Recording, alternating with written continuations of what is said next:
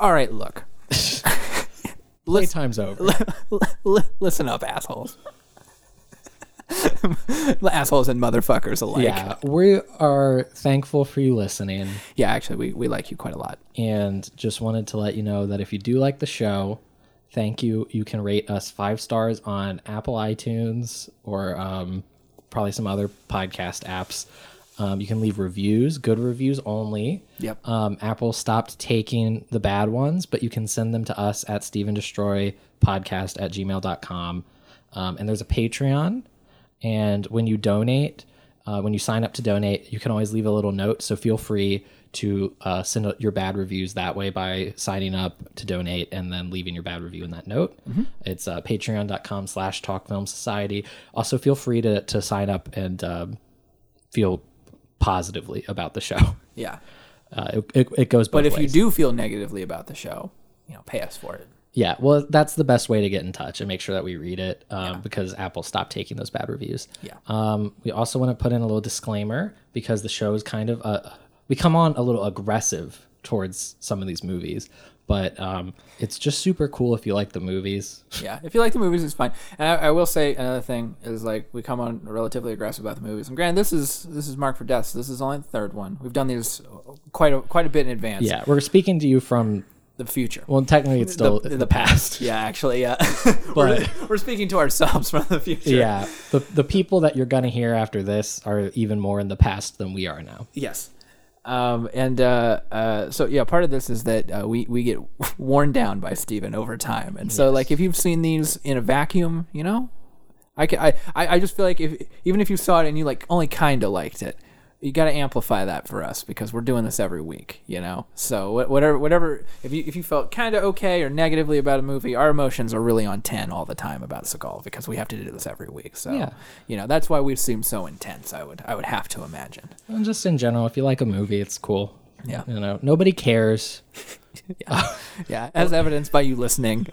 but also feel free to tell us your thoughts in that email Steven Destroy Podcast at gmail.com or in the notes on the patreon.com slash talk film society donation sign up page um, yeah, and you know, um, you know, maybe we'll be ar- uh, uh, you know uh, uh, near you if you're if you're a listener. Just yell out your window, and you never know if Yeah. if we live next door. yeah, So you never know um, you could there's always a chance, you don't know what we look like and you never will. and you barely know our names At this point in the show, I'm not sure if we've said them yet. I, I we almost certainly said them on like the first episode because it's like a pretty basic That would have been thing. worth that would have been worth doing. yeah um okay well thank you for listening enjoy the show Yeah, hope you like it. Get in touch with us. We Yeah. would love to hear We're from nice you guys. people. We would love to hear from you. Yeah, No matter, yeah, even you know, even if you're stupid and dumb. Jesus. um, yeah, even even the dummies reach out. yeah, reach out. We'll be friendly. Yeah, we're um, thank you. Good night. Why don't you take your lively, chubby ass and get the fuck off my car? I'm starting to get scared. I'm starting to get scared. Get the fuck out of here. We have a problem. Steven started ad libbing. I guess that means I won't get to see you go through puberty. I will snatch every motherfucker birthday. All right, ready? Yep. You best start believing in Steven Seagal podcasts. You're in one. Welcome to Steve 'N Destroy, the podcast where we watch every Steven Seagal movie so you don't have to. Today we're talking about 1990s Marked for Death. Uh, what'd you think about what'd you think about the intro? Um, I liked the intro. I think. Uh, uh, I think I'm. you actually, or are you just You know what? I did. saying that? I did. You know what? I liked it. let's get uh, let's get talking about Steve, man. Because Okay. there's a lot to talk about today. I think. Really? Yeah. I actually, I was kind of like, oh, geez, I don't know if I'm gonna have enough to talk about. Well, So- I, I, I think that I think that this is the first movie that might warrant the discussion of. Um, do you think that this movie blew chunks? Um, no. I, Neither I neither do I. Oh, okay. Yeah, yeah. That's why I asked. Right. Yeah, yeah. It's like you know what? This movie I thought was actually kind of good. Uh, Okay. Yeah. I I don't know if I would use the G word, but I would say I don't think it was th- bad Yeah. or that bad. I don't know. Yeah. Uh, but I, I didn't hate it. I went into it. We already talked, you know, uh, a couple days ago. I mentioned that I was, I just had a lot of hope for this one, and it was not founded in anything. There was nothing I had read or heard or anything to make me really go into this with high hopes.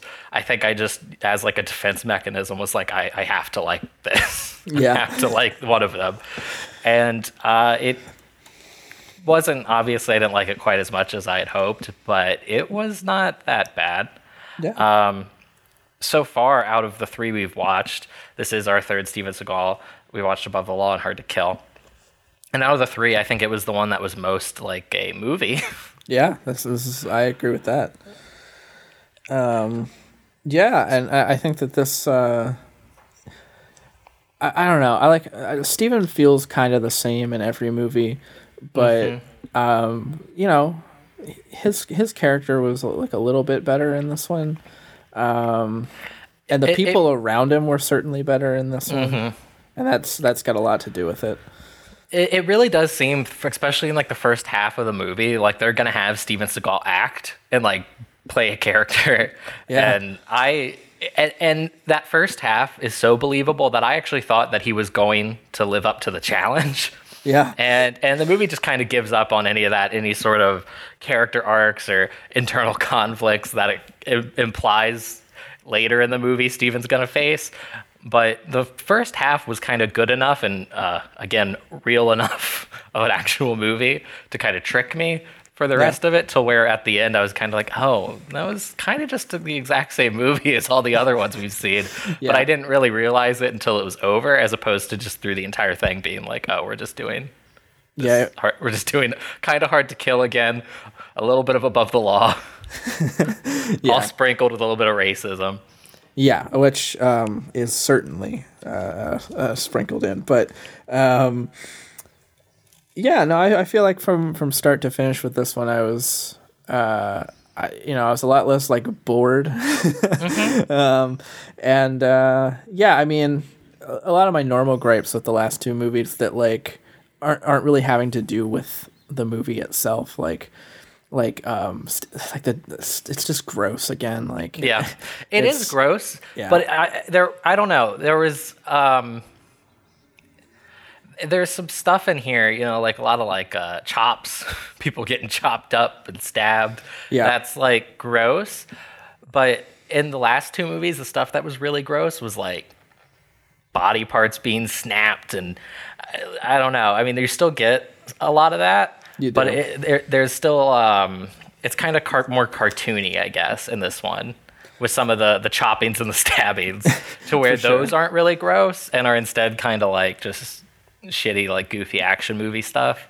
Which I mean, I'll take. Yeah, yeah. No, I, I think that that's that's probably a good like phrase for this movie. It's like we'll we'll take this. Yeah. Yeah, Um, oh, do you hear that car alarm? yeah, I sure do. Do you think it's mine? I think it's uh, Steven Seagal's found out about our podcast. Oh shit! Yeah, probably. yeah. All right. Well, that's just going off. Yeah, well, we'll uh, we'll we'll take five, I guess, until that gets taken care of. okay.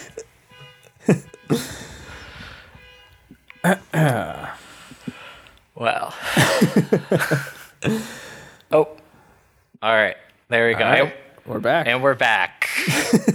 All right. Um, so I one thing I wanted to dive into real quick. This was directed by Dwight H. Little. And one thing that we definitely are kind of learning as we go through this is you can't trust the IMDb trivia right?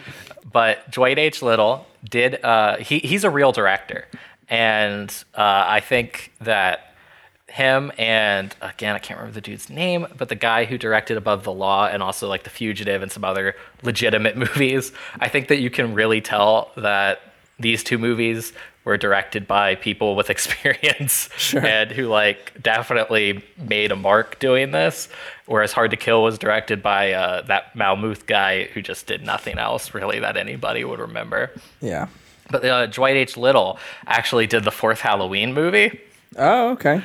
uh, which I have not seen. I'm, I'm a Halloween novice. Yeah, I actually think I have seen the fourth Halloween movie, but I, I was a child when I saw it, so I can't uh, I can't speak to its quality. Well, regardless, uh, I thought it was funny considering last week we talked about how Steven Seagal was very much a Michael Myers figure in Hard to Kill. he sure and was. this is uh, again, this is according to IMDb, so it you know could just be completely made up. But uh, they say that Steven Seagal actually specifically wanted Dwight H. Little to direct Marked for Death after he saw Halloween Four. Oh my god. And there's a lot that, that there's a lot you could take from that, but I have to assume Steven was just like watching Michael Myers and was like, yes, that's what I want to be. Yeah, he's like, I want that feeling around me. Yeah.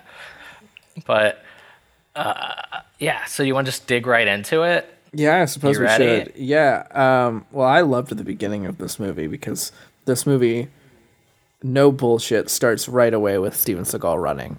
Yes, I have uh, my third note. Actually, we've already skipped some stuff that that I thought was noteworthy, and we can get into that. But my third note is just straight to Steven running. Yeah. and, and that is a good way to open a movie. It really I, is. I don't know if that will ever get old. I kind of feel like as we go farther along and he gets older and uh, bigger, Yeah. I think we're going to see a lot less of that. But I hope we see just the same amount. God, me too. That's how the comedic value of it will continue to rise. Uh, It rises great- as Steven does, so. Yeah, it's great. Uh, one thing that I have, my very first note, this is a, uh, a 20th Century Fox movie, which means that this is now owned by Disney. Oh, man. Is this on Disney Yeah. Plus then? no, I, I don't imagine it is. but uh, I, I wonder if does that make Steven Seagal a uh, like a Disney prince? Man. Ooh. He's he's in the Disney vault now. He is Yeah. in the Disney vault and marked for death. Maybe some other ones that we'll encounter. Gonna be a 20th Century Fox. But my immediate thought was just like, oh god, Disney owns this Steven Seagal movie. Yeah, and um, I've already forgotten his name in this movie. It's like Jonathan. Uh, The, uh, yeah, the, Steven's uh, character. compo- oh, Steven's character. Yeah. He is some. Yeah, I'll pull it up because he's had some good names already so far. Uh, Hard to Kill had Mason Storm, which was incredible. Yeah, an amazing name. He's John Hatcher. John Hatcher. That's right. Yeah, yeah. John Hatcher. Another great name in my opinion. Uh, I mean, it's not bad. Everybody calls him Hatch, which is nice. Yeah. But it's no, it's no Mason Storm. I mean, come on. I mean, well, I mean not not everything can be Mason Storm, man. I mean, we gotta we gotta take what we're dealing with here. Yeah, Um, I know. But man, yeah. coming off Mason Storm to John Hatcher, although John Hatcher isn't bad. Yeah, the more you say it, it's it's a pretty powerful name. and uh, it opens with the exact same like score as all three of these movies have had so far. Uh, it was it opens all of these movies so far open with the titles and just like this percussion and synth track that could be like pulled from each movie and just replaced. Yep. And yeah, but so uh, the opening of this movie, Steven's an undercover DEA agent in Colombia. And uh, I only know that because I looked it up. I don't believe that it establishes that in the movie. There's it, there's one point in the movie where they mention that what they're dealing with back home is like Jamaicans and, and Colombians, which I suppose we'll get to the Jamaica thing later. But Yeah. it, it, it made me sort of think like, oh, they must have been in Colombia earlier in the movie. I don't, otherwise, I don't know why they would name, name drop it. yeah. Well, they are. Uh, they're in Colombia, and Steven's undercover, and he's chasing Danny Trejo. he sure is. Yeah, and beats the shit out of Danny Trejo. Uh, and uh, again, he's undercover, and apparently Danny Trejo has found out that basically that he is uh, uh, undercover and is going to blow it, and so he's got to beat up Danny Trejo and put him in the trunk of his car, so that way Danny Trejo won't tell anybody. Uh, it's uh, the whole beginning. I liked.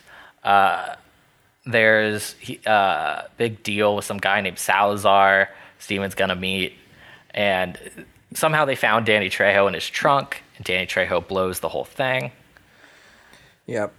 Um, and we get like a we get a pretty nice little fight scene there in the beginning where, uh, if I recall right, Steven starts chopping people's arms off and shit. Yeah, that Salazar dude gets his yeah. hand cut off. Gets his hand cut off. Um, and uh, yeah, it's a, it's a whole big bloody mess. It's great. Um, and at some point out of this, I, I I'm trying to remember how we get exactly to this. Um, but uh, I guess Steven get Steven gets back to the car, or maybe this is before they go. I don't know. There's just a great line at the beginning. There's a great line at the beginning where where Steven Steven tells his partner that uh, nobody's ever accused him of being sane. Yeah, like, Um, he wraps Danny head up in duct tape, just wraps his whole head up, and then throws him in the trunk of his car. And his partner, uh, Chico, is like, Right. You know, what are you crazy? And Steven's like, nobody's ever accused me of being sane. Right. Um, Which is a very cathartic moment for me. I, I Yeah, no, that's true. I uh, I actually I felt like this movie had some of the worst Steven lines that we've encountered yet. Like not even like good worst, you know, like uh, I'm gonna take you to the blood bank. Right. Like good bad, just like genuine awful, Oh yeah. painful lines, and that was like the first of them. It really lets you know what you're getting into when it's got that awful line, and then he's chopping off dudes' hands and like Yeah. There's no the there's no first like five secrets here. There's no secrets in this movie for sure. And uh, so they're running away from this drug deal that uh, you know gets blown because Danny Trejo's back, and they they open this door and there's some woman that the implication is that she's a prostitute, Right. and this also establishes some running uh, themes throughout the movie, like uh, gratuitous nudity. Uh, I, it did have no sex, Thank God. a, a true positive. Yeah. Still had some gratuitous female nu- nudity, uh, but no Steven sex. Uh, and we can get into the lady that he meets. That Yeah. I every time he was alone with her, I got very nervous. Yep. But beyond that, Steven's actually he's pretty uh, he's Volcel in this movie, yeah. and I respected it yeah. but the uh, the prostitutes like in Spanish begging, "Please no more," and it's very uncomfortable. And uh, but then she shoots his partner, and Steven just blasts her to hell, and it's pretty unpleasant. Yeah. Uh, even though I mean, yeah, she killed his partner, but just this naked woman that he's just shooting to bits. Uh, it's not great. And then that's it. He's he's home. yeah. He's back home. he's back home and he's in church. This is our uh, third movie in a row where Steven's a devout Catholic. Yep. Not in a row, just wait, right? Well, there's only been three, so But he's not, there's no uh, Catholicism in Hard to Kill, I don't think, right? yeah, I, I, I don't think so. Right, I, I just lied. But So two out of is- three. This is two out of three that he's been a devout Catholic. Yeah. Yeah. And he's confessing uh, about killing this woman. And this is the part where I was like, kind of thinking this might be a real movie. Uh, I, I not just because he's like confessing for the people he's killed and the things he's done wrong, which we can get into in a minute, but also just I don't know. He he's not bad in this movie, and he's not bad in this scene. Yeah, actually, um, yeah, he was he was pretty good in this scene. Um, I, I felt myself able to look him in the eyes a little bit more often in this movie. Um, Yeah, he he's not like a, a bad. I mean, well, okay. I don't want to get into him whether or not he's a good dude, like the character. Yeah. Without uh, addressing his confession, did you uh, take notes or pay attention to the things that he listed off he'd done? Oh yeah, um, I mean certainly murder was was a big one. He's he's killed people, but yeah, he specifically mentioned sleeping with informants. Mm-hmm. Uh, I remember that. That was one of the big ones. Um, I just remember him eh, like killing people and sleeping with informants. Those I know two. one was that he's falsified evidence. Oh, I miss. I must have missed that one. Yeah, that was a big one for me. That was the one I wrote down because I was like, yeah, he's killed people. Oh, he slept with informants. It's a Steven Seagal movie. Okay. Yeah. Uh, I think I think he it was like he's he just done drugs, which like whatever. He's undercover. I get it. That's fine, Steven. Yeah. But then he's like, and I falsified evidence, and I was like, oh, so he's like a crooked cop, maybe. yeah. But that's never brought up or addressed. But aside from those hints for the rest of the movie, he I, I never really get any sort of particularly like creepy or uh, again, like that sort of aggressive, like vibe or like corrupt cop vibe. I mean, he's certainly aggressive. I mean, Steven Seagal. Right. Yeah. Uh, I mean, he's a he- dog off a chain, but Yeah. I mean, he's still like like murdering people without a badge. But Yeah. uh, but I mean, it's a uh, uh, movie. but yeah, it's it's a Steven Seagal movie. So it, and and it's a movie, so it's it's fine. Yeah. No, in the grand scheme of things, this is not. This is not one of the the lesser Steven Seagal characters that we've encountered or that we will encounter. Um, almost certainly not. Yeah, like Um, aside from this character, both in Above the Law and Hard to Kill, I feel like those dudes would be like bad guys in a different cop movie. yeah, for sure. Uh, they they would be bad guys probably to this Steven Seagal. Like um, this Steven Seagal in this movie might try to kill the Steven Seagals in the last two movies. Maybe Above the Law. I think Hard to Kill. He because it's kind of the same thing. He kind of Sure. is just going after this gang because they went after his family. Yeah. So it's kind of just the exact same thing again. That's true. Above the law, But- Steven is, is is very very bad, a very uncomfortable uh, Steven Seagal movie, uh, or Steven Yeah. Seagal character, I should say. Yeah. every every not, Steven not Seagal movie's got a little bit of discomfort involved. yeah.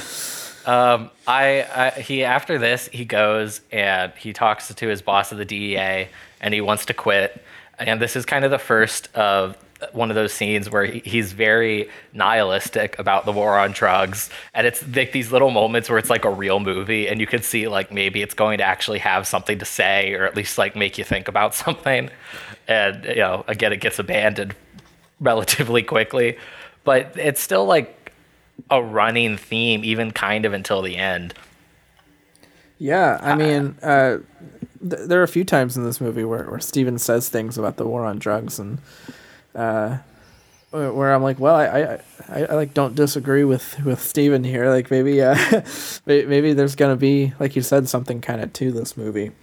Um, you know, where he talks about, you know, like it's like plugging holes in a dam or something like that, and um, you know, there's this pretty good stuff. You know, uh, there's some pretty good stuff in it. But yeah, of course, by the final third of this thing, they they completely abandon all of it. So enjoy enjoy it for the first you know 30, 45 minutes of the movie. And he goes to see his sister's family He does. and uh, meets his niece.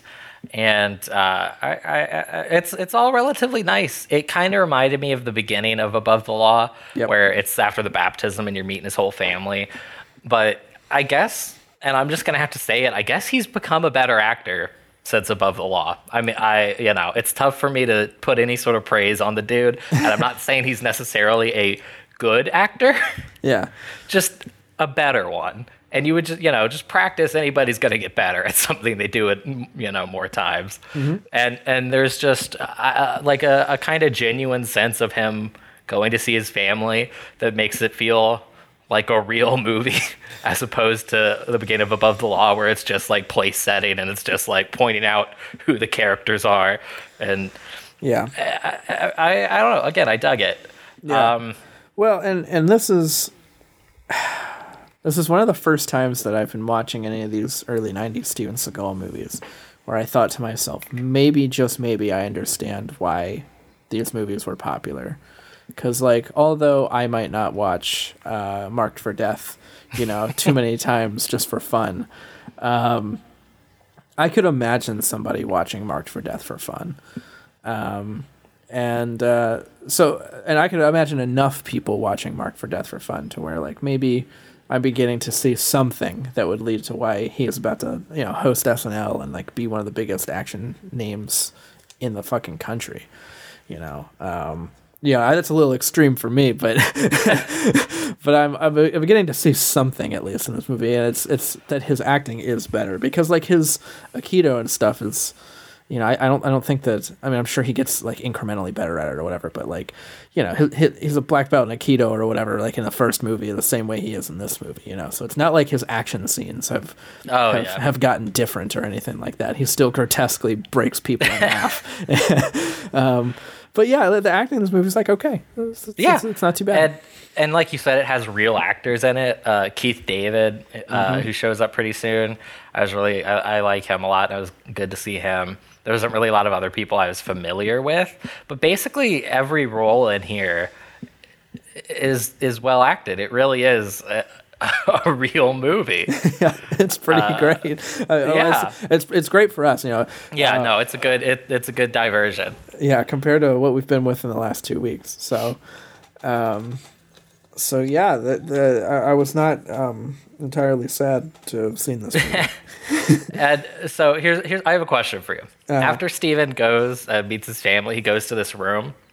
Did you, were you under the impression that's his childhood bedroom?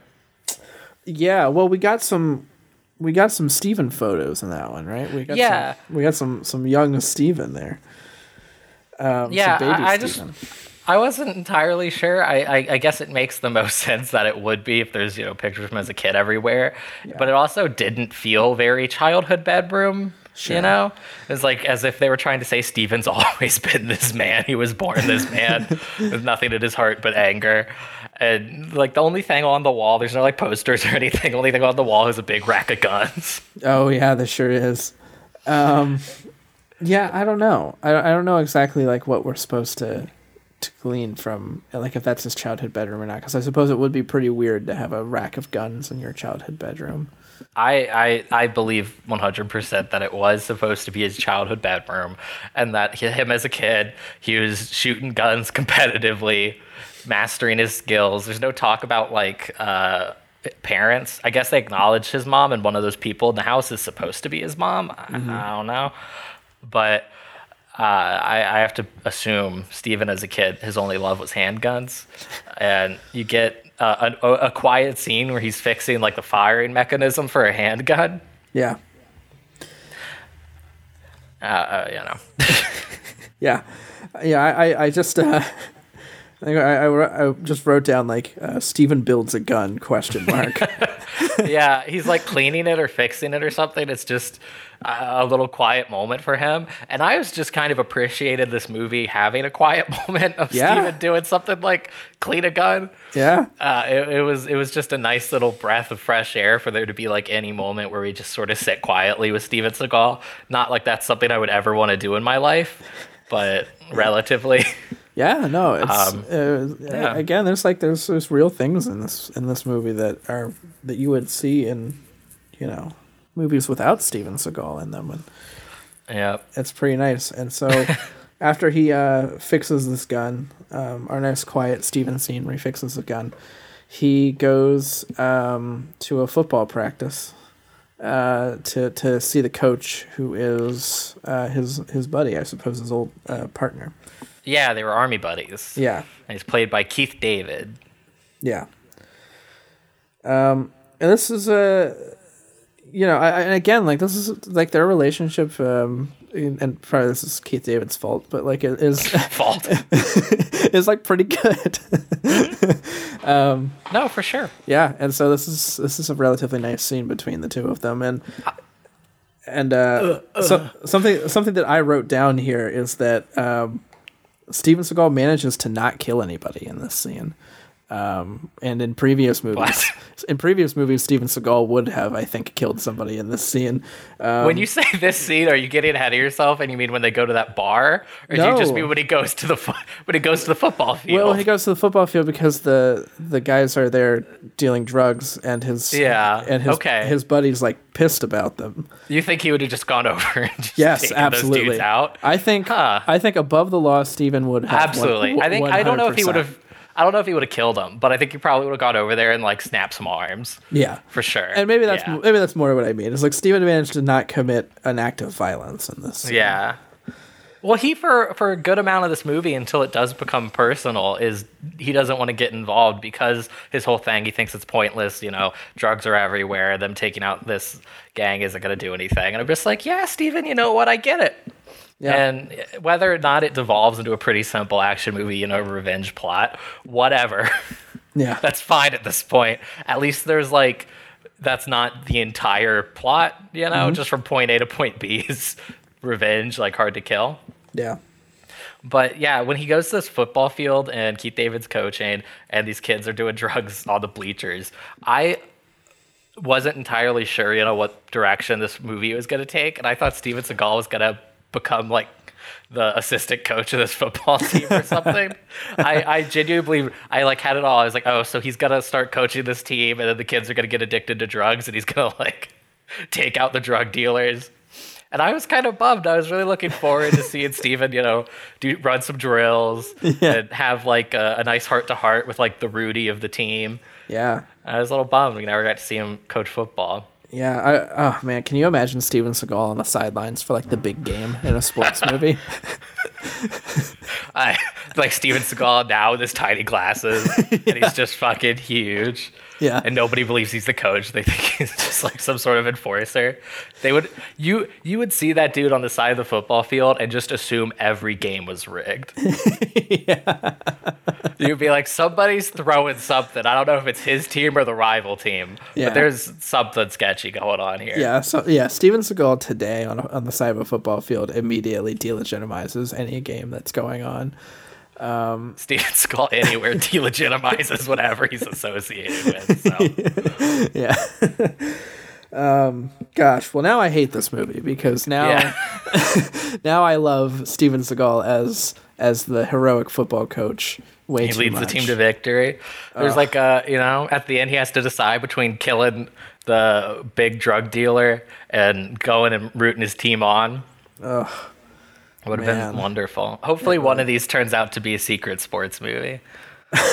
God, I can't even I, fucking imagine. I, I have to assume that they're all going to be the exact same fucking movie. Yeah. That's Well, really the harrowing. That's the harrowing part of all of this. it's Yeah, it's it not really like it, it's not like it's 56 weeks of like movies. It's 56 weeks of of hard to kill. Yeah, uh, but uh, there is one part I really liked where uh, at this scene where they're doing drugs at the football field, this kid who looks like a little Ray Liotta, and they, then uh, these Jamaicans they're they're doing drugs and they're smoking, and I just sort of assumed that they were probably smoking pot, but this teen he's just like.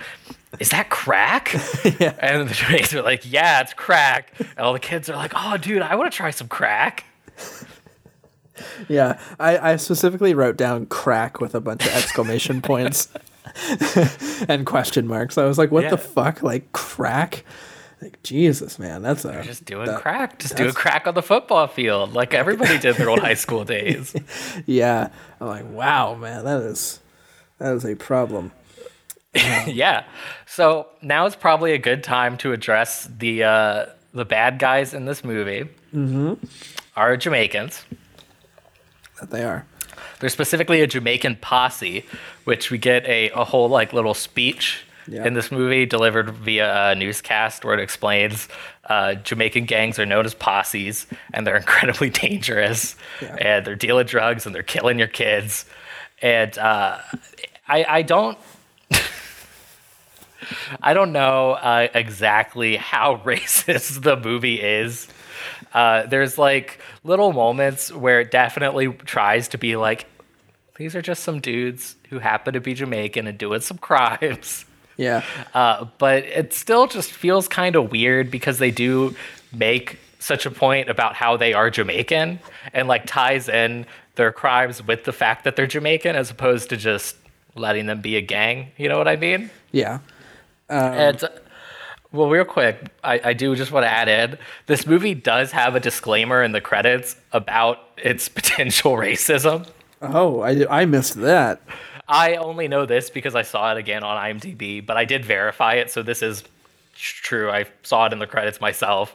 It has like a, a little disclaimer that says the posse phenomenon is estimated to be a fraction of 1% of the Jamaican population and should not detract from their country or the contributions Jamaicans have made to this country. Well, that's I, I suppose that's nice that that's that that's included. I mean, it's better than nothing, but it does sort of add to the fact that even, you know, the filmmakers were like, oh, this is kind of coming off a little racist. Yeah. We gotta put like a little racism note in here. Like, oh, put our little sorry. disclaimer. Yeah, and and I guess that's the thing is like, uh, you know, st- it's actually one of Steven's lines in this movie. I think is the whole like it. It doesn't matter that they're Jamaicans or you know they're just they're guys doing drugs or they're guys selling drugs and we've you know Yeah. we've got to stop. It's actually a Steven Seagal line in this movie that uh, kind of brings this uh, this point to the forefront here. Yeah, but then there's this part. Uh, and I'm gonna just jump because it's at the end. At the end of the movie, they go to Jamaica. They do. and uh, they team up with a Jamaican cop, which I also thought was kind of a. a I don't again wasn't sure if it was like a good touch or not, but to me, it seemed like it was just having you know a Jamaican guy who happens to be a cop, and I was so worried that he was going to end up to be like a double agent. I was so nervous that they were gonna have this Jamaican cop end up being on the side of the bad guys. I was so relieved when he's just a good dude throughout the whole thing. Yeah, But they go to Jamaica, and Keith David and him are walking, and Keith David's like, "I owe you an apology." Until today, I thought all Jamaicans were dope dealing dreads, and it's kind of like, okay, well, I guess they're making a point about how it's not all Jamaicans. But what uh, the Jamaican cop Charles says, Charles' response is just, "Ah, "Don't apologize. It's cool. I get it." I was kind of like, oh, I don't know if that's the right. I don't know if that's the right response. Just be like, no, I understand why you're racist. It's Yeah. fair. like hey dude, Oh. don't worry about it. But uh, I also okay. So I did a little bit of uh, extracurricular work Oh for man, Marked for Death wow. because I watched Predator 2. Okay, Okay. okay. And as we all know, Steven Seagal, he's a predator. Um, but in all seriousness, folks, Yeah. uh, no, Predator 2 came out in 1990, the exact same year. And it takes place in LA, whereas Marked for Death takes place in Chicago. But it has the exact same, uh, like, there's two antagonists. One's the Predator, but then another is a Jamaican gang that's incredibly violent and is treated with the exact same sort of weird racism and like mysticism as this one. And I was trying to just figure out if maybe there's like a uh, if something was going on in the '90s to make everybody afraid of Jamaicans, and I, I I got nothing. But I, I just wanted to point out that this was some sort of weird fad in 90s action movies where you've got these like mystic Jamaicans terrorizing the white citizens yeah, and the predator. and, and so this is this is a thing here in in Marked for Death that um and and certainly I haven't seen the second Predator movie, so I was I wouldn't recommend it. I think it's about on par with Marked for Death. and so this gets to when we I go think it's better than Marked for Death, maybe. yeah It's got a predator in it and well, a much better predator than this movie has. yeah um and so we get I, I, I, God, I wish this movie had the predator. yeah I wish most movies I, I, if every Steven Seagal movie had the Predator in it Just in it. yeah like as a cameo Yeah. um anywhere between a cameo and a main character Every movie would be better with the predator. yeah But hard agree Predator 2 is pretty wild. yeah I wouldn't like I don't again, I'm not trying to recommend you watch Predator 2. Yeah, but to, to the folks at home, if you're if you're thinking to yourself, should I watch Marked for Death or Predator Two? I think that we are endorsing Predator Two. Just- yeah, Predator Two's got uh, yeah, it's got the predator and it's got a pretty nice climax where the predator's just fighting Danny Glover around the LA streets. and that sounds like fun. So But we we get anyway. yeah we get to this scene now after the the football scene. I think this is the the next thing where we get um some sort of a uh, I don't know. It's again with the, the mysticism thing here and the Mm-hmm. um get I, like some sort of a psychic or like I don't know exactly what the term is for the person that we encounter here. I think they're an oracle, but I don't I don't know. That's based on nothing but me knowing the word oracle but not knowing what it really means. Sure. Um, so we get this um, we get this woman, um, this just Spanish speaking woman who um, places some sort of curse. Yeah. Well, Uh, so has some sort of blood sacrifice. the Colombians have a rivalry with the Jamaicans. You know, Yeah. They're both they're dealing they're dueling for turf. Yeah. And uh, the Colombian, you know, drug lord goes to this woman and has her put a curse on the Jamaican drug lord, who's known as Screwface Yeah, he sure is. for some reason. Uh, yeah, no, take it away, friend. You seemed pretty into the uh, talking about this w- ritual. Well, I mean, that, I mean, who who wouldn't be? This was an absolutely bizarre, absolutely bizarre scene. Uh, it was pretty. It was a pretty bizarre scene. But I don't know if we should get like into it being super bizarre because I don't know if that's racist. yeah, I suppose that's true. I I don't know anything know. about what we saw here. Uh, yeah, I don't know if this is a real like thing, and I I don't I don't know. I have no idea. Yeah. Yeah. yeah. So what is what does she do? Well, she she speaks some sort of uh, a curse, I suppose. Um, in in Spanish, my my Spanish is not great, but I was able to to you know uh, hear the word blood in there and, and figure, Okay. fig- figured we were going to get some sort of blood sacrifice. She said sangre at some point, which blood. Gotcha. So about sangria. Yeah, sangria. Right before she cuts the head off of a a chicken. The fakest fucking looking chicken. this, this rubber as hell looking chicken. And but not only does she cut its head off, she she spits Bacardi all over him. which is a thing that happens a few times in the movie. I think. I think at some Oh, point. really? Uh, well, actually, I don't. I, I should say I don't know if Screwface was spitting uh, uh, at Steven Seagal's sister later in the movie, or if he was spitting Bacardi at her.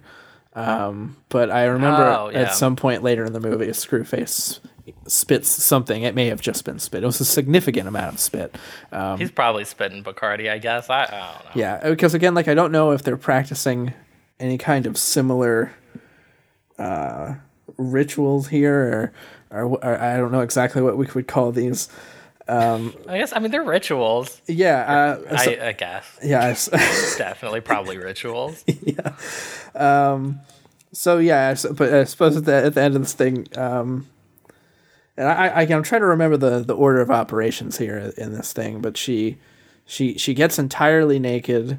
Oh, yep. and, Because uh, that's how you got to do it. right and spits uh, maybe it is we don't again, uh, we're not Well, that's sure certainly how you got to do it in this movie. yeah um, she spits bacardi everywhere um, she she says that like she has some work for the chicken to do um, Mm-hmm. which is uh, to cut its head off um, and place a curse on uh, screwface uh, which spoiler alert uh, it would appear was successful Oh, Yeah. yeah, because Steven. because Steven so Steven Yeah, you're right. Steven, much like he is unto us, is a curse unto this Jamaican posse.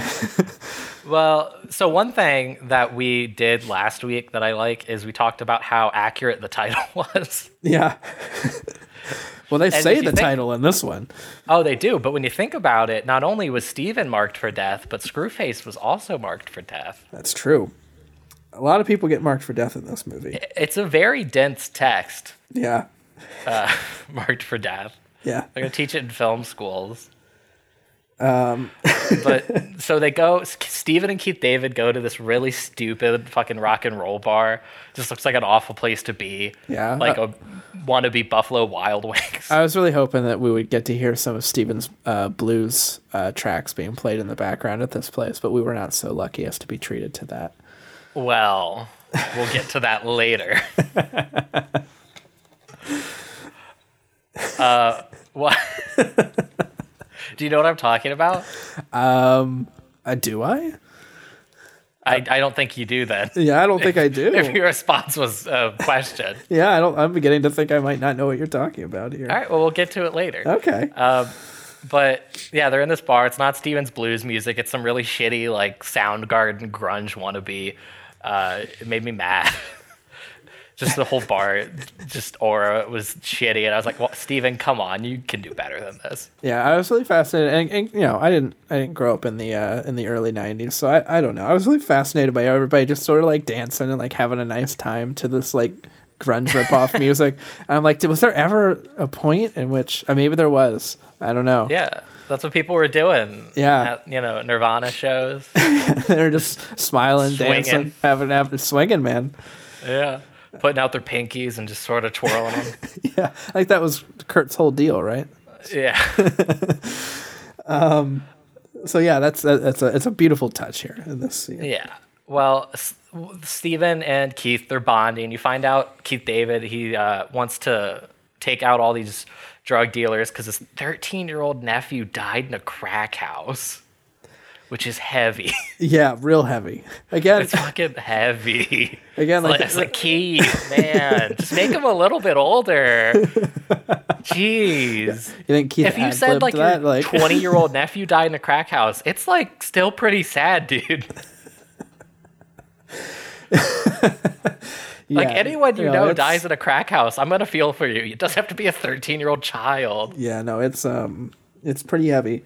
Um, but again, this is the part in the movie where where like the the heaviness of the whole situation feels like not terribly out of place. I guess. Like I, I don't know that that didn't like. It, it- I mean, it caught me off guard. I was like, Jesus Christ, man. No, yeah, it, it's not like um, I can't think of any off the head examples, but yeah, there's definitely it, like it, it, the movie itself feels real enough to where it doesn't just feel like it's like tried to be, you know, like inflammatory or alarming or just, you know, Yeah.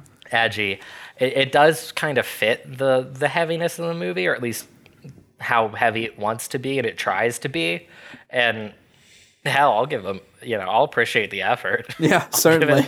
an A for effort. Yeah. Um, and this is where we get Steven really talking about how it's pointless to try and stop the drug dealers. The drugs are going to be everywhere. I think this is where he gives his like plug in the holes in the dam speech. Yeah. And I feel for you, Steve. I get it. Yeah. But uh, the Jamaicans show up anyway, and the Colombians show up, and there's a, a big uh, a shootout at the bar. And Steven arrests the guy who was dealing drugs on the football field. Even though he can't, he's an ex DEA agent. He doesn't have that sort of power, but he arrests this dude. So uh, a, a citizen's arrest, man. Yeah, I, I guess. I don't know. uh, You know, I guess even though Steven's retired, I suppose he's still carrying handcuffs around. Yeah. With him. Well, I'm sure Steven in real life's carrying handcuffs around. Yeah, th- those weren't those weren't props. Those were from Steven's personal collection, I suppose. Yeah, Steven just pulled him out, and everybody's like, "Where did Steven get the handcuffs?" They're like, "Don't, don't, don't ask. Do not ask." Yeah, I, I'm sure. don't wanna know. I'm sure at this point people knew better than to talk to Steven Seagal on set. Um, wow. Um, but they arrest the drug dealer from the football field, and this is where you get the explanation about Jamaican gangs known as posses from this newscaster outside the bar. And um, the FBI come and they start talking about some dude named Jimmy Fingers. Which is a really good uh, mob character name that was probably made up in like 30 seconds. They're probably just typing it up and they're like, what's a mob name? And they're like, Jimmy Fingers. It's like, ah, Jimmy Fingers. Good old Jimmy Fingers, man. They call him that because he's great at piano. Yep, the dastardly Jimmy Fingers. Piano prodigy Jimmy Fingers. Yeah, he had a rough upbringing and he never realized his full potential. Jimmy Yeah, Fingers. And uh, they find this marking that was made on the wall, uh, presumably by the Jamaicans. And did did you know that this lady that explains the markings, and then he, she ends up being like an expert on all of the Jamaican mysticism and gang activity, and Steven keeps coming back to her to get more info. But did you know that she's a detective? No. Um, I was under the impression for I think pretty much the whole movie uh, uh, that she was like a reporter or. I also something. thought she was a reporter. I Yeah. have that in my notes. I have uh, lady question mark reporter question mark. Yeah, I think that for like shorthand throughout the movie, any scene that she was in, I would be like Steven talks with the reporter. Um, I very much thought that she was a reporter in this movie. Mm-hmm. yeah, I did too. Yeah. Interesting. Uh, but no, she is a detective. She is credited in the credits as Detective Leslie De- DeValos. I don't know, but detective. Yeah, which I suppose thinking back, detective. yeah, I suppose thinking back makes some sense because there is another scene with her and Steven where she has like files like that look like case files. Now that I think back to it, and um, I suppose that would back up her being a detective in the movie. Well, it's I don't believe it's ever said once. I really tried to figure out who this lady was, and uh, I was trying to figure out who the actress was, and I was looking at the cast list, and third on the cast list is this lady as the detective Leslie DeValis, and I was just like, well, she's not a detective, so it can't be her. But why? There's no other women in this movie. Yeah, um, and of course, um, being the only woman in this movie that is that is not Steven's family, she immediately wants to fuck Steven Seagal. She does. She um they say that he's like not a functional detective or something because he's not a agent anymore and she's like he looks functional to me. yeah, Looks like he works. yeah, It's like, oh, okay. But Yeah. she does they don't fuck. They don't even like get really eh, all that romantic at all. They really was, don't, uh, yeah. I got so nervous, but they really don't. It was a true blessing. Thank you. Yeah. Marked for death. yeah. th- shout out to Marked for Death. I um when when this scene happened, I just wrote down like I just wrote "God damn it" and underlined it because I was like, I know what's coming next, and I was wrong. I did not know what was coming next. Um, I did Me not. too. I did not expect Volcel Steven at all. I guess there is the the alternate possibility he's an in cell but we have to. The movie doesn't show him making any moves on this woman, so we have to assume that he's. Yeah, it's we have to assu- Uh, assume Vol. voluntarily Yeah, celibate. yeah, we have to insult, ins- assume Vol versus In uh, at, at this point in time, at this juncture. Yeah, we'll see though. Yeah, we'll, we'll watch the deleted scenes and see if we can get Mm-hmm. any evidence. But then the uh, Jamaican guys go and they kill the the uh, lady who cursed Screwface, and uh, she's naked again. Yeah. and they kill her. Yeah, It's like okay, I got you. Mm-hmm. I got you, movie. It's fine. You don't need to. It's fine. yeah, it's cool. Um, and I, I don't really know how we found this out, but I guess Jimmy Fingers is a mob guy who's funding the Jamaicans. I don't remember any scene that gives us that information. Yeah. But I have the note and I remember that information, but I don't I don't remember how we even get that. I don't recall what part of the movie explains that to you. Yeah, I remember may us looked it talking about it. I remember it being part of the movie. I because um because uh there's a no way in hell I'm gonna forget the scene in which Steven confronts Jimmy Fingers. Um, but we'll we'll we'll get to that uh here in a second. Yeah. Well, he uh Steven and Keith David, they're going for a run. Yeah. Uh, Steven's not running super fast, so it's not quite as goofy, but he's still kind of flopping his arms a little bit. Yeah. Um, you get the same kind of conversation they've already had, where Keith David wants to do something about the drug dealers, and Steven's like, "No, no, sorry." Yeah. And then the Jamaicans end up doing a drive-by on Sistens, Sistens, Steven's sister's house. Yeah. And his niece gets shot. She's in the hospital. And then it just becomes hard to kill again. Yep. Yeah, this is the moment where it becomes hard to kill. And this is kind of when the movie takes a little bit of a, a, a downturn. It's still, for the most part, entertaining enough. I would mm-hmm. say, like, on par with Above the Law at its most entertaining. Yeah. But it's just hard to kill again. We're not talking senators, but beyond that, it's just hard to kill. This is the first movie where we don't have to worry about a uh, a senator. That's true. Um, he goes to find Jimmy Fingers. The scene here with uh with Mr. Fingers Yeah. um, provides. Uh, I know you said there weren't what wasn't so many great like funny quotes in this movie. no, this is a good one. but this, is one's a this good one. this one's great. There's two right here, actually. Okay, um, uh, give me both yours here because I only got one. Well, I imagine you have the first one, Yeah. I think, which is when he pulls the gun on Jimmy Fingers. Uh-huh. Or Jimmy Fingers pulls a gun on him and says, like, you can't kill me, I'm a made fucking man. Yeah, And then Steven blasts him and says, God made men. yeah, yeah. I was like, Steven, what does that mean? yeah, yeah. It sounded like half of a of a statement, like like I, just, I don't know, like the like the way that he delivered or something. He was like, "God made men."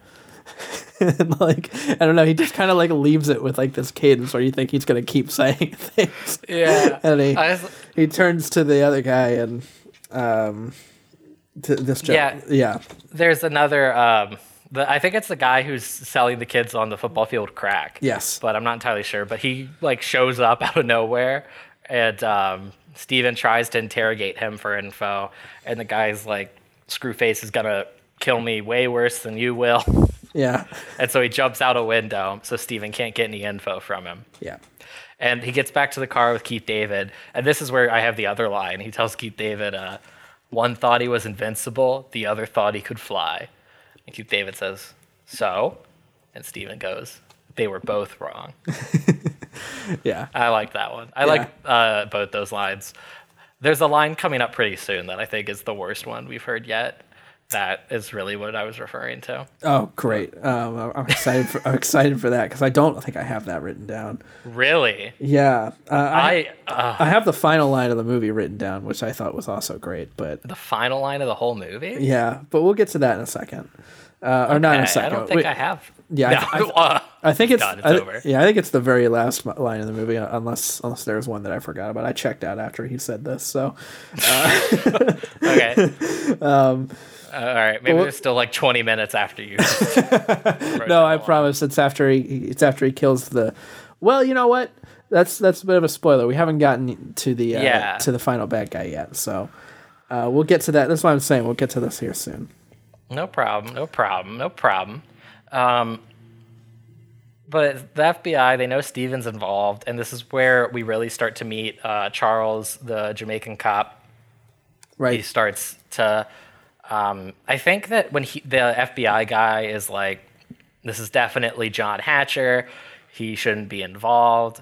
And you kind of get the impression that Charles is like, hey man, as long as he's taking these dudes out, you know, it's fine with me. This is where you first kind of get the idea that he's going to be down to help Steven. Yeah. And then Steven goes to meet the uh, lady who's apparently a detective.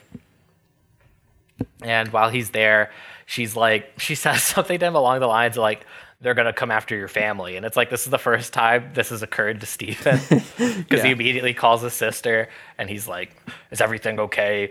And um, there's supposed to be cops watching her, but the cop's gone, and then the line goes dead, and Steven, you know, he's got to get out there, he's got to save the day. Um, and somehow the Jamaicans have gotten into his sister's house and set up all the stuff for the ritual murder without her even noticing.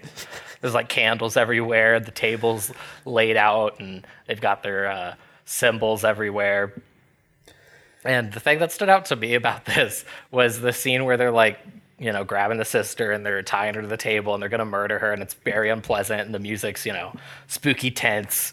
And it's cutting between that and Steven driving to the house. And Steven's driving to the house, and it's like fucking AC/DC style, just like mission music. He's just driving, it's just like, bow, bow, no, no, bow, no, bow. You know, and it cuts back, and she's like screaming, and the music's like John Carpenter shit. and then it cuts back to Steven driving. I was just like, Jesus Christ, I was getting whiplash. Yeah. and uh, I thought he was gonna just drive straight into this house. Yeah. I I was all ready for it, and then instead he just sort of parks the car and he gets out and he walks in the front fucking door. Yeah. And uh, and everybody's gone. Um, Yeah, it's, all- it's over. Yeah, it's all over. There's no It's fight. fine. Yeah, there's no okay. there's no encounter. There's no fight. There's nothing. Uh, everybody just kind of dips. Um, Steven doesn't. Yeah. Steven doesn't try to go after him or anything. Um, It's kind of a, a useless scene Yeah, that does nothing. Yeah, 'Cause um, they've already come after his family when they shot the niece, so we've already kind of got the personal angle. We don't need any more of it. yeah, um, yeah. I, You don't even get an action scene. yeah, they don't. They don't raise any stakes here. Um, Nothing. You know, because like if they had killed his sister or something, then like, like Yeah. maybe this would have been worth having in, right? But like, uh, no, yeah, it's just it's just nothing. One thing that I will say about all three of these movies we've watched, like 90 minutes each. Like each is solid. Specifically, like yeah. like 90, maybe you know 92, but they haven't even hit over 100 minutes. And I, I just I gotta say it, I, I can truly appreciate and respect that. Yeah, no, I'm a big fan of that. Every time I look at the length of these movies, I, it, it, it makes me feel a little better about doing the whole thing. I'm Yeah, like, it's all like, right, okay, it's just an hour right." and a half. It'll be fine. Yeah. Uh, very so. sorry. Sorry, I'm just practicing. Yeah, yeah, sure. This is our new segment. Uh, I got another Grunt chat. Yeah, grunt chat. Yeah, You gotta start grunting halfway through just to keep up the energy. yeah, yeah. Just to keep the make sure the listeners at home are, are still engaged. Yeah. Did, we never even uh, introduced ourselves on this one. Yeah, well, you know, we figure at this point you got to be with the fucking program. So Yeah, that's true. yeah, um, Nobody's starting. nobody's starting in on this one. yeah, man. They're gonna be lost. They're not gonna know what's going on. Yeah, but anyway, I think Like, that who the- actually, Who the uh, hell is Steven? yeah. Anyway, I think that that's a great point. I think that uh, I think that we should uh, go ahead and inter- introduce ourselves right now. Okay. Yeah. So anyway, this is Steve 'N Do you want to Destroy. start over? yeah, you know what? Let's just start the whole episode over. So this Okay. is Steve 'N Destroy. Uh, we look, we watch every Steven Seagal movie, so you don't have to. I'm Dylan Jones, and and that's it, folks. Thanks for tuning in. I'm I'm James Barrett. Uh, best start believing in Steven Seagal podcasts. You're in one. Great. Um, glad we All got right. glad, glad we got the opportunity to do that. So this week we're talking about Marked for Death, 1990, directed by Dwight H. Little. Uh, okay. Yeah, that's a good bit. All right. And uh, Nice little diversion. yeah. A, little, a little talk about something other than Steven. yeah, um, Just anything to not have to think about Steven for just a minute. Of course, yeah. Um, so hey, uh, I think that we're at uh, something of a chase scene now, right? I think that we're We about- are. yeah. Uh, in which, and yeah, so uh, a thing for me in, in this series is that I, I've been talking about how I was gonna keep track of Steven Seagal's like motherfucker count because Mm-hmm. to me, in the Steven Seagal movies that I have seen, his usage of the phrase uh, is among the only memorable things in any given Steven Seagal movie. Um, just because he's so weird and you know he's just Steven Seagal. He does not use it a single time in this movie, uh, as far as I can, Really? as far as I can remember. But uh, I think you put. I think you picked the wrong bit. yeah, I think I did because there is a bit that absolutely should be at this point being kept track of, and I guess it kind of is. Is that this is now three movies in a row in which Steven Seagal and company decimate a convenience store of some kind. or, or a store. a store. This is not a convenience Yeah. store. This is like a jewelry store or something. yeah, it's, it's like a it's a jewelry store. Yeah. Um, But but somebody's somebody's lifeblood, the way somebody feeds their family. Steven just absolutely ruining it. Yeah, um, but this time you, you mentioned that you would really wish that we had get Steven had driven through the driven the car That's through the true. walls. Uh, we do get a car driven through the walls of this convenience store today. Yeah. Well, you're getting ahead of it because Uh, little I bit, wanna, yeah. I wanna, I wanna get to uh, the worst line that not only I've heard in any of these Steven movies so far, but maybe in any movie ever. Maybe just the worst thing I've ever heard in my life. uh, Steven and Keith David, they're st- uh, staking out some Jamaican dudes who are selling drugs, and Steven pulls up on them, and they go, "You want some blow?" Okay. Yeah, I'm listening. attention. I'm, I'm here. All right. I'm, I'm on the edge of my seat. Steven's response Yes, I want some blow. Put your hands where I can see them, or I'm gonna blow your head off. You know, It's it's it's it's, it's it's it's pretty. it's just bad. It's pretty bad. It's bad. not even goofy. It's just bad. yeah, no, it's I was just like Steven, and yeah. Um, is Steven just coming up with these on the spot, ad libbing them on set? genuinely, that sound. That's like, I don't know, man. Like that's It's like really that's that's dad joke tier.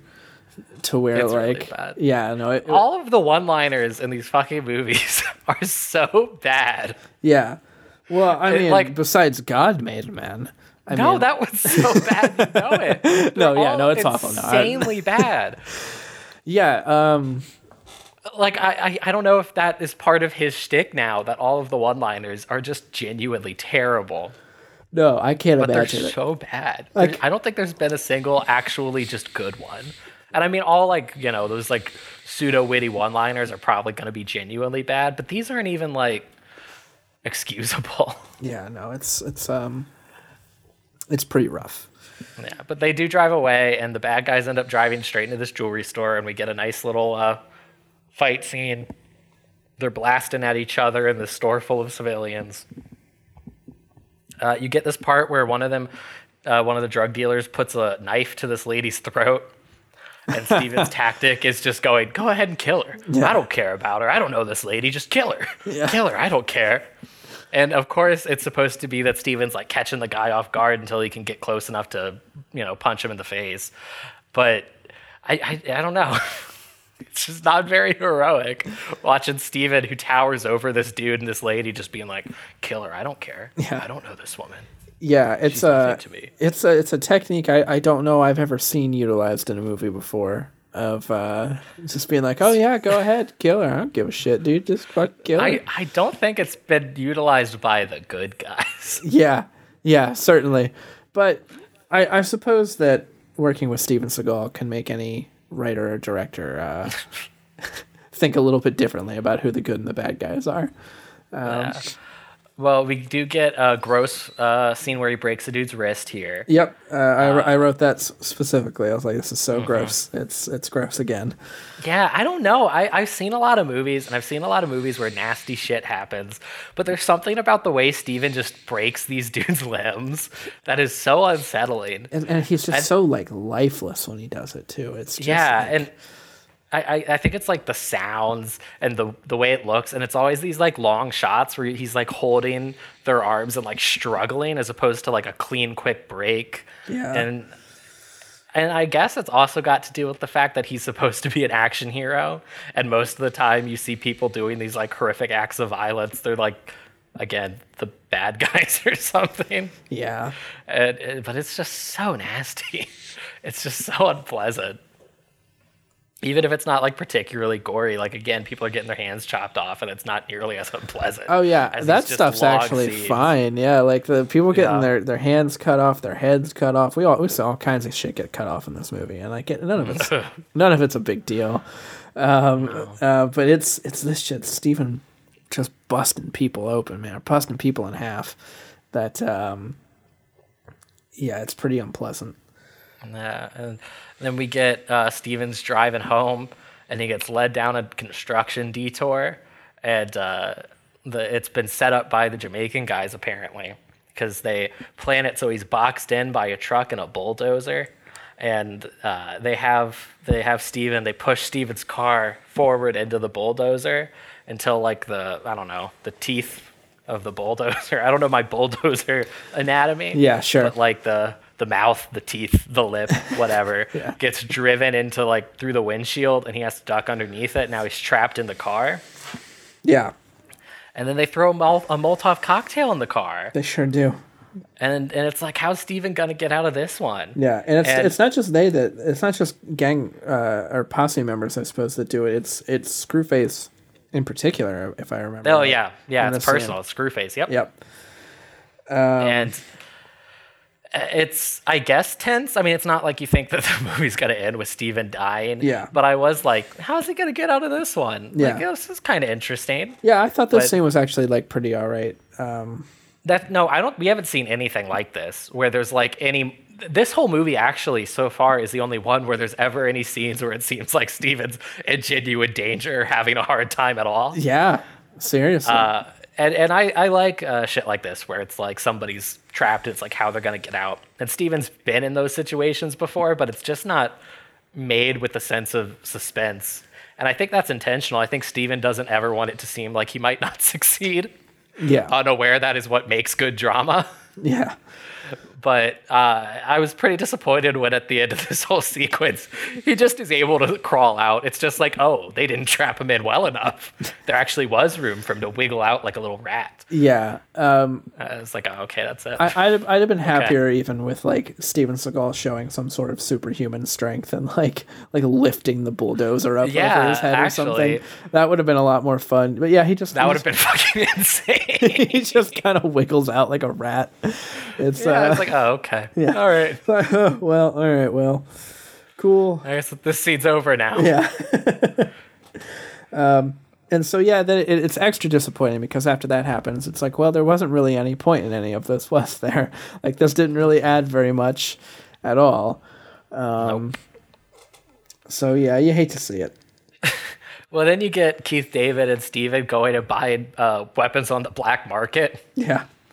And Steven knows this dude, and he there's this weird fucking moment where they're buying uh, the black market weapons, and I don't know if you even would have noticed this, but he just casually asked the dude if he's still sober. Oh, yeah. the guy's like. Yep, four years, and it's just this weird shit that it reminded me of the flower shop scene in The Room. Yeah, he was like, yeah, man, just uh, he like tells him to stay off of something. He's like, it's like stay off the oxy, man. Or, it's like Yeah. stay away from that stuff. All right. Yeah, it's just like, I, why is this here? Why did they feel the need to put this in this movie? Yeah. And I, I know, I'm so sure that that was Steven. I, like, I feel like anytime there's these weird moments where any other movie you would just have it be like quiet, Steven's like, well, somebody has to talk.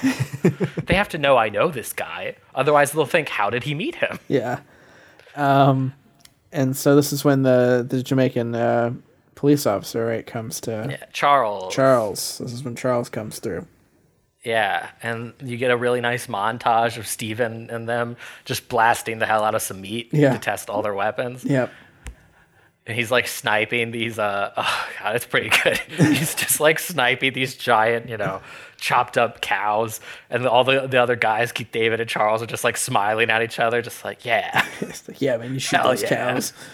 and steven's blast them away it's pretty cool Yeah. and then they go to jamaica and you get that really weird moment where charles says it's okay for keith david to be racist Right. Um, also, they managed to to bring a lot of guns with them um, to Jamaica. that's true i didn't even think of that yeah, yeah. and so like I don't know. Whenever I watch like you know movies from uh, the '90s and such, like I, I think like man, we're like like they don't even th- think to explain this. And I'm like, was it was it like, was it like really that easy to just like bring whoever the fuck he wanted onto airplanes? Like I, I've never Yeah. I've never lived in a time in which it was. So like I don't know, but like maybe it was, man. Maybe it was just maybe it was like, oh yeah, man, we're gonna bring like seven assault rifles on a plane to Jamaica. Well, there they they there is one moment, and it's never really like elaborated on. But in that montage, Keith David like hides a gun in a video camera. Oh yeah, I must have missed that. Jesus. It's it's just like one shot in the montage, and it's not like there's ever a scene where they're opening all of their shit to like show how they've smuggled in these weapons or anything. Yeah. But I I do now that you bring it up, I do remember that one one moment where they're like hiding a handgun in a video camera, but that doesn't explain Steven's like massive sniper rifles. and Yeah, with like his silencers and shit. So. Yeah, they put in like a cello case. Um, But anyway, uh, they managed to get Yeah. themselves to to Jamaica. and they go to Screwface's club or like a club where his girlfriend is or something, you know, it's Yeah, not and so super clear. is this the musical thing that you were uh, Yes. referring to earlier, where they've written a song about about Screwface? yes, they've written a song about Screwface, but Steven and uh, Jimmy Cliff, who is a legitimate musician, they they wrote it together. Oh, see, this I didn't wrote know. it together. hmm Steven wrote some of the lyrics, and the lyrics are very upfront. Uh, one of them is just Screwface, you know your time has come. Yeah, It's it's very upfront about this being the theme song to the movie, which I love that shit. I wish more movies had theme songs in general that like played in the movie. Yeah. So I, I I dug this, but Steven co-wrote it, and apparently, and I have not listened to it, but supposedly on the studio version, he sings it with Jimmy Cliff. Oh fuck. Oh fuck. So okay, we'll have yeah. To, we'll have to pull it up. Yeah, we'll uh, we'll do an addendum at the. Uh, we'll start next episode off with our review of the the song. Okay. Yeah. Yeah. Uh, they go to they get info from his girlfriend, from Screwface's girlfriend about where his mansion is. Again, I guess she never outright says anything, but it like becomes kind of clear that she's probably going to talk. But there's a definite sense by like this third half of the movie or that third third third yeah. act Yeah. third act of the movie that it's just like they're trying to wrap it up. Yeah. That they're just like, all right, Steve, we got to get Steve into this mansion. So he just is able to find the girlfriend and find the mansion. And Keith David and Charles just like hang back and let Steven go at it alone. Pretty much, yeah.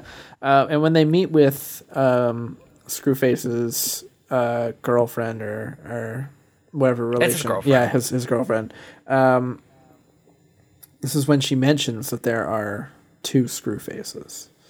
That's true. which is- yeah, she says he's got what, two heads and four eyes? Uh, yeah, I think so. He's got two heads and 4 eyes. Yeah. Um, which you know was a kind of roundabout way of just being like, hey, he's got a twin brother, but Well, I, I thought that that was just, you know, whatever. I didn't even take that as like foreshadowing or anything. Yeah. It meant nothing to me. It was in one ear and out the other. yeah, So, but, so they go and uh, the, Steven's at Screwface's mansion and he's, you know, slaughtering his henchmen.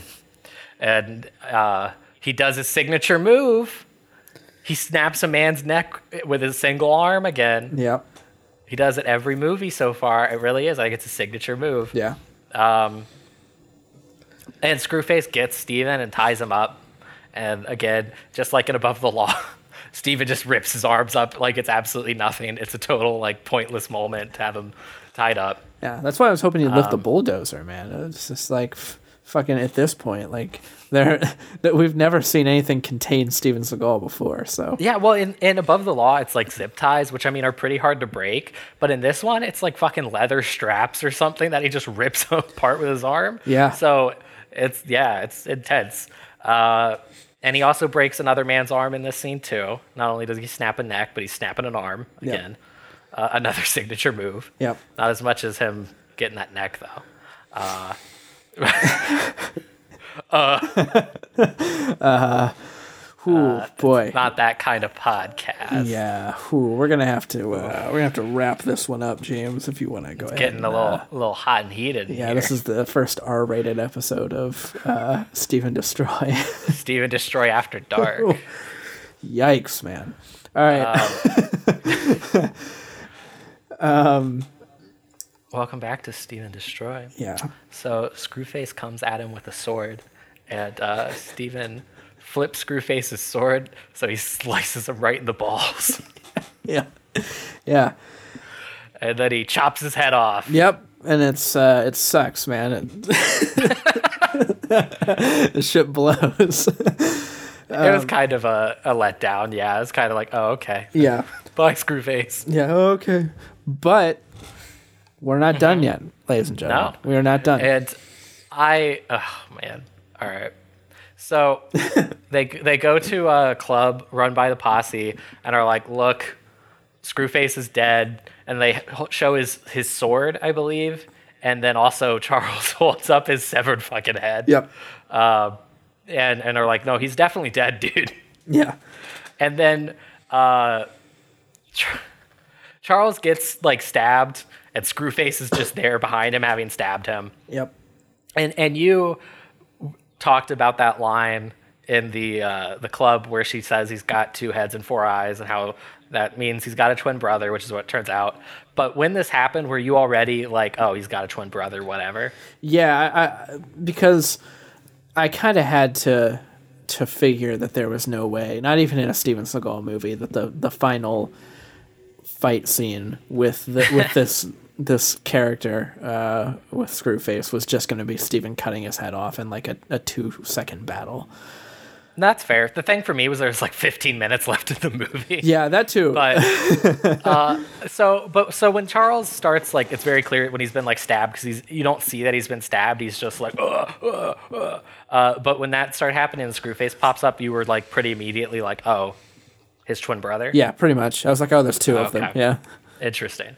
See, for me, the before you see Screwface uh, like is back, uh, again Charles just sort of starts like acting funny, and I believed he was being possessed by the soul of Screwface because he was holding the severed head. Well, to be fair, that would not be um that out of place i don't think in this movie I, I was pretty disappointed. I thought I was I was like I, I like paused it and readjusted myself and was like holy shit. and then Screwface comes back, but I still did not put the twin brother thing. I thought that Screwface actually did come back from the dead and was again like okay this is interesting. So I was I was let down either way, but I I, I didn't pick up on that at all. Uh, so Steven kills a bunch more people to get to the new Screwface, which yeah, it turns out is, is this twin, whatever. But when he meets new Screwface, they get into a sword fight, and it's pretty long, almost too long, some might say. one could argue but it, it was nice. I think it's the first fight scene in any of these movies where it's like Steven's trying, you know, where he's not immediately killing the person. Yeah. Even um, the end of Above the Law, he beats uh, Zagon pretty quick and hard to kill. There's not like any one guy that gives him a hard time. This is the first time that there's been any sort of like actual effort on Steven's part to beat the bad guy, and I truly appreciated it. Yeah, honestly, like uh, you get kind of fucking tired of just watching Steven Seagal just eviscerate any opponent that comes before him. Yeah, well, it's why he comes off like fucking Michael Myers, just like some unstoppable force. Whereas here he's like an action hero, like a human being, and it's not bad. I mean, it's not a bad fight scene at all. Uh, um, and then he just fucking decimates Screwface. Yeah. he just absolutely ruins him. yeah, it's gross again. No, it's, it's beyond gross. It's just absolutely insane. Uh, so I have the full list of everything he does to Screwface too. okay, great. Because there's really only one thing here that I particularly cared about, and I have a feeling you probably know what it is. Well, so I have he gouges out his eyes first. Yeah, that was really the big one. Gouging his eyes out was the big. uh Yeah, Yeah. it's gross. It's- It's, grody. Yeah, and it just doesn't even end the fight. Like even after he just and he does it with his thumbs, he just drives his thumbs into this dude's eyes. Yeah. but it doesn't end the fight. They're still sword fighting. Yeah, the man keeps fighting with him. Yeah, but eventually he gets a hold of him and he snaps him in half on his knee like Bane, just like drops him. Uh, and then after he's already broken this dude in half, he throws him down an elevator shaft where at the bottom he gets impaled by a piece of metal. Yeah, He just fucking ruins this dude. yeah, no, it's uh, Um, it's it's pretty drastic. And then I have that they just walk away carrying Charles's body and the movie's over. But you said you had like the last line. Yeah, well, after he throws him down the elevator shaft, he he kind of looks away from the camera and says, "I hope they weren't triplets." And then, Oh, yeah. Which is not, I was like, okay, yeah, that's fair, Steven. I also, yeah, you know what? Good call. I'm glad the movie's over, so I also hope that they're not triplets. Yeah, so it was. um Yeah, it's marked for death. That's marked for death, directed man. by Dwight H. Little. Yeah, That's fine. it's fine. Totally fine. Yeah, it's a fine movie. You know. All right. So I already brought up some of the IMDb trivia. There really isn't anything particularly interesting for this one either, at least that I didn't feel the need to already bring up. Um, I will say a recurring bit we do is we kind of test the limits of our theory that IMDb is nonsense and you can add whatever you want to the trivia. And we're making our mark on Steven Seagal lore. Uh, by the end of this, there's going to be a whole generation of Steve heads that are going to just think total lies about Steven Seagal. Yeah. And it's, you know, it's fine. It's okay. We're not that proud of it. no, I, I think the Steve heads can handle it. Yeah. They don't, you know.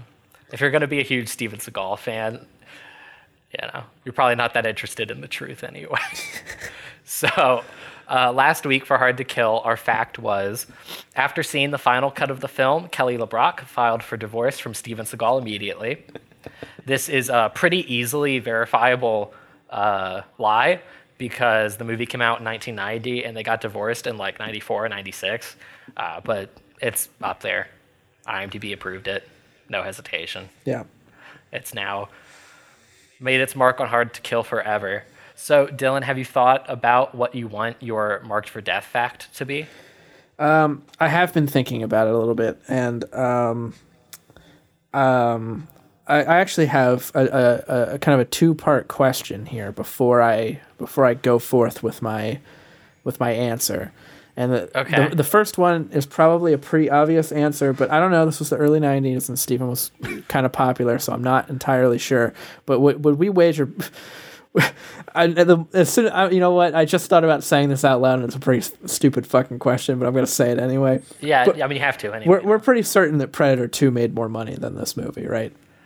Actually, I have no idea. I they didn't make another Predator movie for like over 10 years. So Interesting. let me look it up. This made 58 million dollars on a 12 million dollar budget. It's pretty good. which yeah, it's not bad.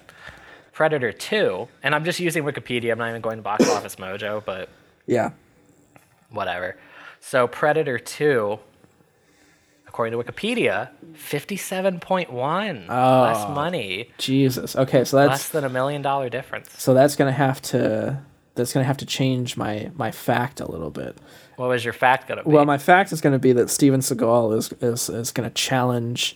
Uh, who directed uh, uh, Predator Two? okay.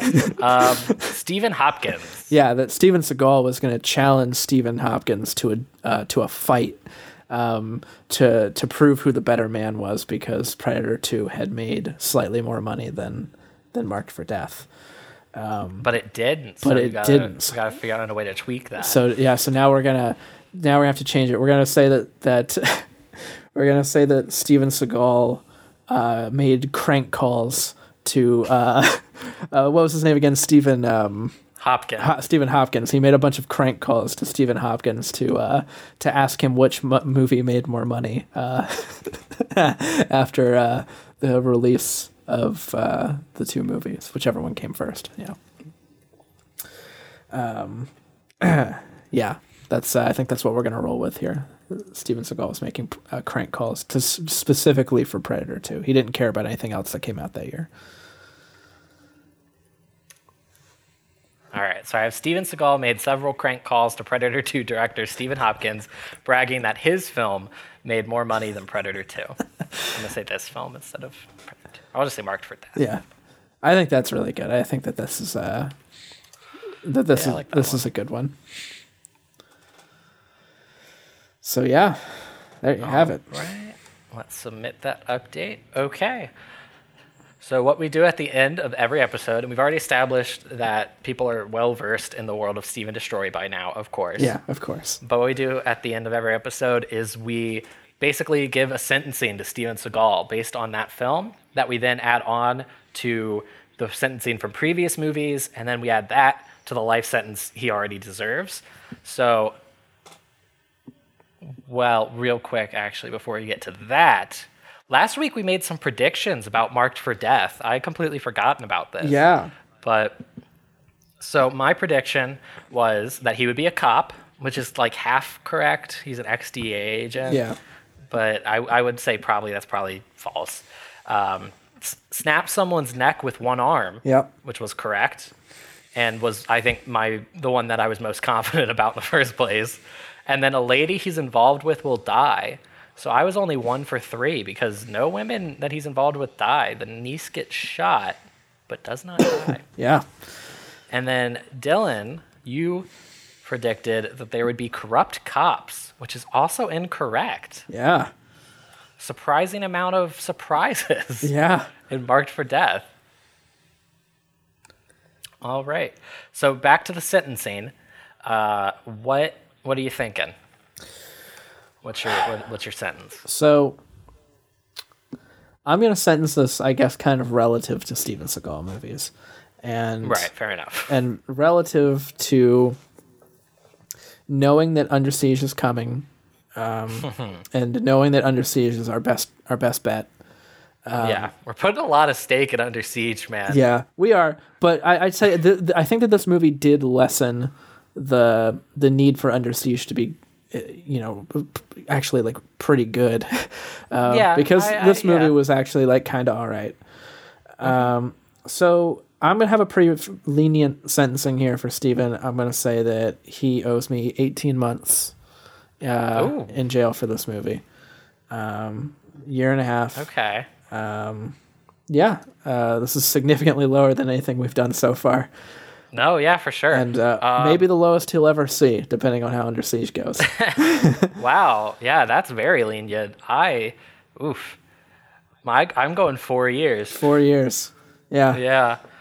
I mean, it, it's, again, I get that you said relative, and that's still how I'm kind of doing it. I did five years for Above the Law, and I don't know, it's a little bit better in some ways, a little bit worse in some, but for the most part, I think it's it's a step above Above the Law, but not by a whole lot. Yeah. So I'm going four years. Yeah. I, I think I think this is the only one that, uh, aside from like there being just absolutely grotesque death scenes in this movie, I like I didn't feel totally sick to my stomach watching this one, um, and um, so yeah, I thought this one was like kind of okay. Yeah. So uh, as of uh, last week at Hard to Kill, we had him at life plus 33 years. So Steven's current sentence is life plus 38.5 years. Not too bad. Not too bad, but we are also only three movies in, which, if we're counting, uh, what we're going to be doing is the Saturday Night Live episode, also his Roseanne episode. So counting that, we still have 52. We are now officially at one year left of Steven Seagal movies Damn. and Saturday Night Live. and we of course have a blood oath. Uh, James and I do. Um, so um, we will be here on April 20th. Well, I guess may, maybe not April 26th, 2021, as I suppose. Um, maybe days will you know move around a little bit. Uh, The day will change. The day will not change. It will not be. It will not be the same and, day. and we might miss a week. yeah. I mean, who knows? Well, that's what I'm saying. We have a blood oath. We're not allowed to miss one. Um, Well, no, I, I, I our, our blood oath said we. I, I said specifically we could miss a couple weeks. Yes. because shit happens. yes. but it's not like we're you know putting it off. We'll have to have a good excuse. Yep. Um, but uh, yeah, it'll be pretty close to a year from now that we will uh, that we will be done with this. and I, I've been thinking, and I, I'm gonna bring it up now, just that way we can get it out there. What if we just start start over? Um, after we finish, Oh, not not like just next week we do above the law. But once we've d- watched every movie, we just start over and we just do it in pe- perpetuity for the rest of our lives. That um. Ask me, and you can write this down. Okay. Ask me in week twenty six about this. Week 26. Okay, I will. yeah, Um, I, I, I, I don't, I'm not saying I want to do it. yeah, but we might have to. I'm just saying I thought about it. Yeah. I'm just going to put on week 26. What if we do that? Wait, hold on. Actually, this isn't week 26 because the numbering is wrong. So this would be the real week 26. Yeah. What if we do this forever? Yeah. and um, spring it on me because I think I'll probably forget by then. So uh, just spring the question on me. All right. And um, yeah, um, In terms of just what we're keeping it at for now, with just 52 more weeks, and then we're done. yeah. How are you feeling? Um, our weekly check-in. I'm gonna make a theme song for this segment. it's gonna be our, our weekly wellness check. Yeah. Um, it, it's fine. You know what? That I I could not have said it better myself. It's it's fine. It's, Whatever. It's fine. I'm not pissed about it. I don't. It's it's fine. It's fine. Uh, before we get ourselves into a situation like last week, which um, our many followers may remember, um, we forgot. There was we, uproar. Yeah, it was uproar. We forgot about a segment. Um, are we missing any segments today, or have we? I do uh, not believe so. You've already said that the motherfucker count for marked for death is zero. Yeah, we did not get So I've already got that in. Yeah, of course, my motherfucker count is completely unreliable. Yeah. but but from as far as I can remember during the movie, and I was waiting for him. I was waiting for him. Um, none, not one, not one in this movie. Not a single motherfucker. and I, of course, will not be able to watch that uh, movie again until, in theory, fifty-five weeks from now.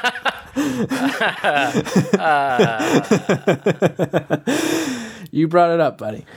I did. Yeah. I just I was just I was just You're just putting it out spitballing. You're just throwing it out there. Maybe that's what's going to happen. Maybe I'm just going to slowly make it seem as though we already agreed on that.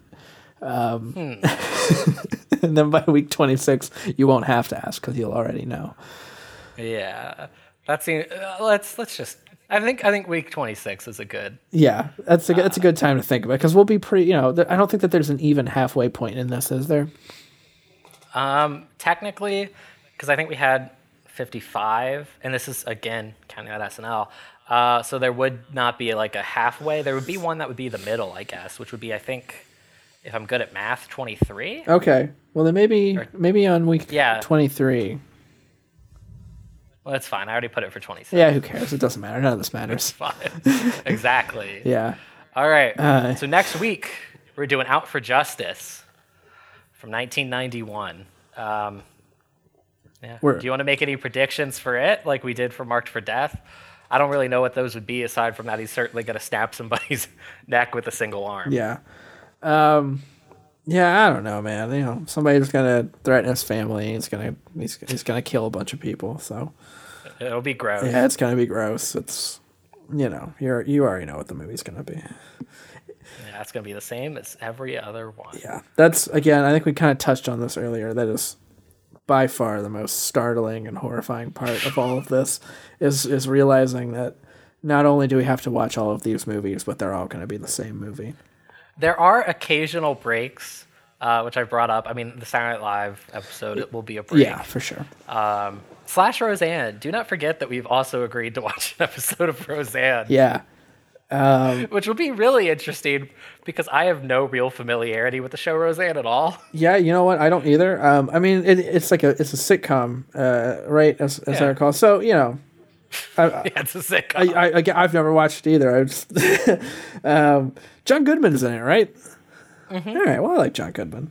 yeah. I mean, it's it's supposed to be a, a good enough show. Yeah, it ran like fucking forever, didn't it? Like it was like Yeah, it had 10 years and they brought it back and it's technically still on. It doesn't have Roseanne in it anymore. Right. But it's got all the rest of the cast. John Goodman's on it. And I have actually watched that. I watched like the first episode after they changed it from Roseanne to the Conners.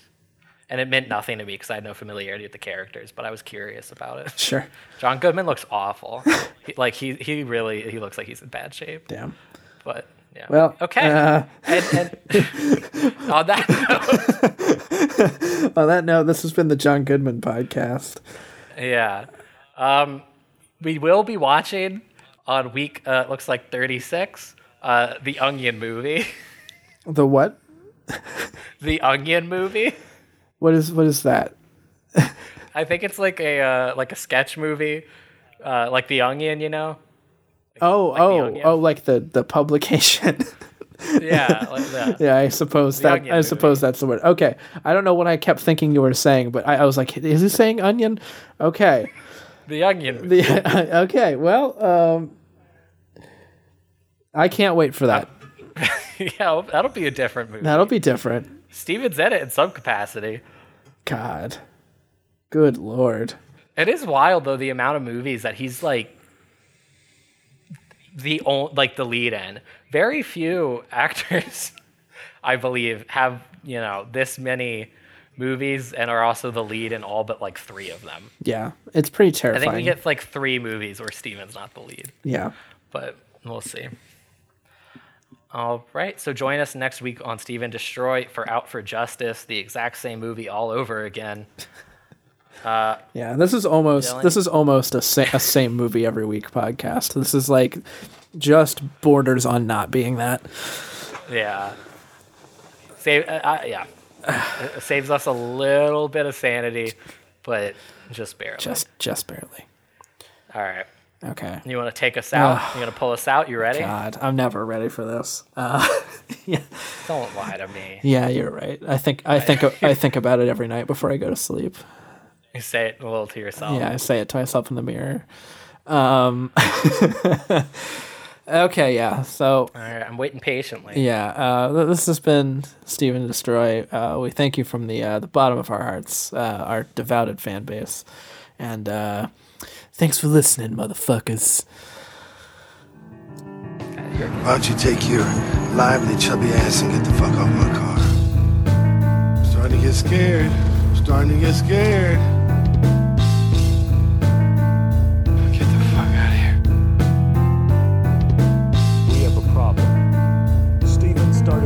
I guess that means I won't get to see you go through puberty. I will snatch every motherfucker birthday.